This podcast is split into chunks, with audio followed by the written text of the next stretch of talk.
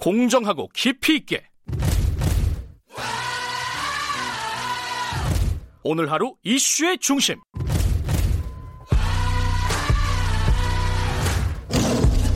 김경래의 최강 시사. 아, 예, 아까 2부에서 국범근 씨랑 잠깐 얘기를 나눴지만은 어제 전두환 씨 어, 광주에서 어, 재판이 있었습니다. 오랜만에 참석을 했죠. 그동안에 건강상 뭐 치매 걸렸다 어쩐다 뭐 이래가지고 참석 불출석을 해왔는데 어제는 참석을 했습니다. 뭐 그동안에 뭐 술 마시고 어, 골프 치고 뭐 이런 것들이 뭐 들통이 나서 어, 어쩔 수 없이 참석을 한 게 아니냐 이렇게 보는 시각들이 꽤 많습니다. 어제 법정에서는 어떤 얘기들이 오갔는지 어, 그리고 이 사건의 핵심은 사실 고 조비오 신부를 전두환 씨가 새빨간 거짓말장이 뭐 이런 식으로 표현을 해서 사자 명예훼손으로 고소된 사건 아닙니까? 이게 어떻게 진행되고 있는지 고 조비오 신부님의 조카 조영대 신부님을 연결해서 잠깐 들어보겠습니다. 신부님 안녕하세요. 네, 안녕하세요. 신부님도 어제 그 방청석에서 보셨나요? 네, 네. 어, 근데 어제 기사를 보니까 계속 좀 전두환 씨가 졸고 뭐 그래갖고 네. 재판 어 뭐야 판사님한테 꾸지람도 듣고 그랬다면서요? 어땠습니까 어제 상황들이? 그 꾸지럼 들었다고 할 것은 없고요. 예. 어쨌든 에, 그 이순자 씨가 옆에서 물을 마시게 이렇게 하면서 자꾸 네. 깨더라고요. 음, 에, 참 역사적인 자리이고 네, 또 본인의 만행을 다루는 대목인데 네, 아무리 나이 들었다고 저렇게 졸고 있을까 네. 참 마음이 아팠습니다. 전두환 씨가 어 광주에 오는 거는 굉장히 큰 사건 아닙니까? 광주에서는 그죠? 예. 특히 이제 5.18 유가족들 같은 경우에는 오면은 하, 그 사건의 진, 뭐 실체를 접- 재판에서 어떻게 밝히든 간에 좀 사과 한마디 를 하기를 바라는 거 아니겠어요? 제 생각이 그런데 그런 거죠? 에, 당연히 이제 예. 그런 잘못했다는 사과를 저희들이 네. 에, 이렇게 들을 수 있으면 참 어, 좋겠다는 그런 바람이 큽니다만은 네. 그가 그런 사과를 할 만한 사람이 아니라는 것도 우리가 네. 알고 있고 예.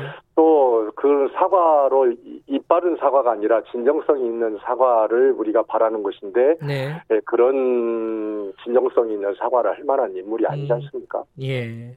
기대할 수 있는 상황은 아니다. 이런 말씀이시네요. 네. 지금 이게 그 재판의 핵심이 아까 제가 잠깐 말씀드렸는데 이 헬기 기총소사 얘기예요. 네. 어, 그, 고 조비오 신부님이 헬기를 봤다는 거잖아요. 그죠? 네, 예. 네. 근데 그 부분에 대해서 전두환 씨 같은 경우는 이 새빨간 거짓말장이다. 네. 이렇게 얘기를 했다는 거예요. 자, 네. 이 기총소사는 사실 근데 과학적으로 수사를 통해서 이미 밝혀진 부분 아닌가요? 네. 그죠? 다 밝혀졌죠. 예. 그리고 어제도 예. 어, 검- 검찰 측에서 수백 가지의 헬기 기총소사에 관련된 증거들을 다 제시를 이렇게 했었는데요. 네. 사실 아주 중요한 것만 좀 말씀드린다면은 네. 헬기 사격의 존재를 인정하는 당시 작전 사령관이었던 소준열 장군의 진술도 네. 예, 수사 공판 기록에 나와 있고요. 예. 또 헬기 사격 탄인이 전일 빌딩에서 발견됐지 않습니까? 네. 그래가지고 국가수에서 그 감정 결과가 나왔는데 그것은 틀림없이 헬기에서 사격해야만 되는 그런 탄원들이다 하는 것이 분명히 밝혀져 있고요. 예.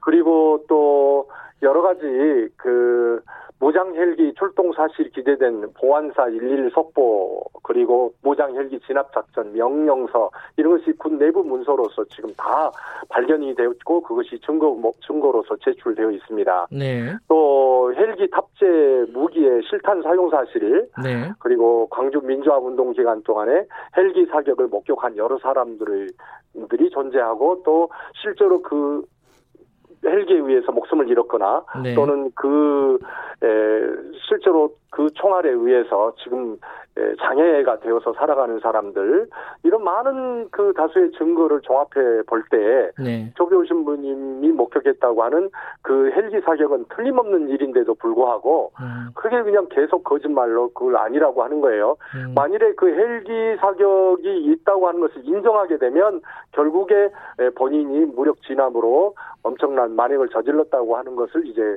고백하는 것이 되는 음. 것이기 때문에 그는 끝까지 그렇게 부정하고 있는 거죠. 근데 어제 그 전두환 씨가 그렇게 진술을 했다면서요? 이게 대안의 아들이면은 아마 이게 그런 일을 그 그러니까 기총소사 어, 총을 헬기로 쏘지는 않았을 것이다 이렇게 얘기를 했다면서요? 네, 정말 어제 웃음이 나왔습니다. 예. 그래 대안의 아들이었던 당신이 그렇게 광주에다 무차별 난사를 아, 하고 네. 그 많은 사람을 죽였더란 말이냐? 대안의 당신은 대안의 아들이 아니고 악마의 자식이구나라고 속에서 그렇게 이야기를 했습니다. 음, 근데 그 거꾸로 얘기하면은 이 그런 잔인한 짓을 어, 그 헬기를 탄 군인이 하진 않았을 거다라고 얘기를 한 거면은 거꾸로 네. 보면은 지시가 있었기 때문에 강압적으로 할 수밖에 없었던 거 아니냐 이렇게 볼 수도 있었던 것 같아요. 제가 듣기에는. 그러니까 에, 사실은 에, 자기 말 속에 그런 함정도 있죠. 음. 그러니까 결국에 자신이 지시를 했기 때문에 그들은 지시에 따를 수밖에 없었지 않겠느냐 이렇게도 음. 볼수 있는데 네. 그러나 그들은 또한 에, 그 전두환의 하수인들로서 네. 결국 지금까지 양심선을 한 번 안 하고 끝까지 음. 그렇게 했던 걸 보면 그들도 매일 반 에, 이, 이 이런 그 모든 거짓 된 그런 음. 그 전두환의 입장에 같이 동조하고 있다고밖에 말할 수 없습니다. 지금까지 그 헬기를 헬기에서 어 네. 기관총을 쏜 군인이 어떤 사실관계를 밝히거나 양심 선언을 한 사례가 네. 없지요, 그죠? 그렇죠. 예. 음, 그분들 아마 라디오 듣는 분들도 계실 거예요. 그분들에게 한 말씀 그렇죠. 좀 해주시죠. 어, 정말 이 음. 세상 살이가 전부가 아니라는 걸 좀 알았으면 좋겠습니다. 음. 그렇게 역사와 국민에게 엄청난 만행을 저지르고 도대체 어떻게 눈을 감으려고 그러는가. 네. 음? 지금 그 중에는 벌써 이렇게 건강이 많이 나빠가지고 거동도 어려운 양반들도 있다고 그러는데 네. 이렇게 이 삶의 끝, 끄머리에 서 있으면서 네. 왜 정말로 그 하늘을 두려운 줄 알고 네. 또 자기 죽음을 넘어서서 자기의 주어질 그런 심판에 대해서 좀 알고 네. 역사를 바로 세우는데 그래도 일말의 양심을 가지고 네. 좀 양심 선언을 해준다면 정말 이것은 이 역사를 규명해 내는데 얼마나 중요한 일이겠죠. 네. 그런데 끝까지 예, 그렇게 자기 일심만 생각하면서 네. 이 역사적인 진실을 감추고 그러고 있는 것이 너무나 한심스럽습니다.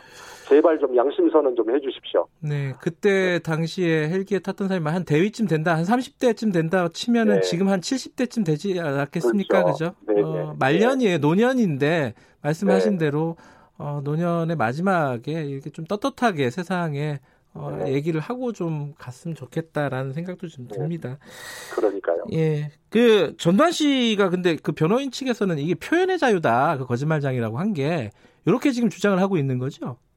그게 어 표현의 자유라는 말은 그때 썼던 게 아니고 네. 어 새빨간 거짓말이다라는 이런 표현이 네. 표현의 자유다라는 예. 그때 그 말을 썼던 것이고요. 예예. 예. 정말로 헬기 기총 소사가 없었다고 말하는 것도 표현의 자유라고 말한다면 이건 정말로 그 자체가 얼마나 음. 정말로 못된 어, 사악한 발언인가. 음. 네. 사람을 엄청나게 죽여놓고도 그것이 표현의 자유라고 그렇게 말할 수 없는 것인데 네. 이제 그 조비오 신부님에 대해서 새빨간 거짓말쟁이다라는 이 표현은 표현의 자유 또 문학적인 표현일 수도 있다 이렇게까지 말을 할때 예. 그런 식으로 해서 대충 넘어가려고 하는 그런 꼼수적인 발언인 것이고요. 네. 예, 조비오 신부님에게 가해진 그 명예훼손은 그가 일반 사람한테까지 예, 또 대단히 명예훼손이 될 일이지만 가톨릭 교회를 대표하는 굉장히 큰 사제였거든요. 네. 그리고 얼마나 많은 이들에게 존경과 사랑을 받는 큰 사제였습니다. 네. 그런 분에게 새빨간 거짓말이라고 하는 것을 공적인 회고록에다가 그렇게 기록했다는 것은 가톨릭 교회에 대한 명예이고 광주 시민들이 얼마나 아버지로 여길 만큼 아주 존경하는 인물에 대한 모독이기 때문에 결국 광주 시민에 대한 모독인 것이어서 네. 그것은 그렇게 간단하게 표현의 자유라고 넘어갈 문제는 아닌 거다라는 네. 말씀을 드리고 싶습니다. 앞으로 그러면 전두환 씨 같은 경우에는 재판에 계속 참석을 해야 되는 건가요? 어떻게 되나요, 지금? 예, 반드시 저는 참여해야 된다고 보는 음, 것입니다. 네. 예, 그런 꼼수를 해가면서 지금까지 어제도 보니까 전혀 뭐 알츠하이머도 아니고 네. 건강한 모습을 보였습니다.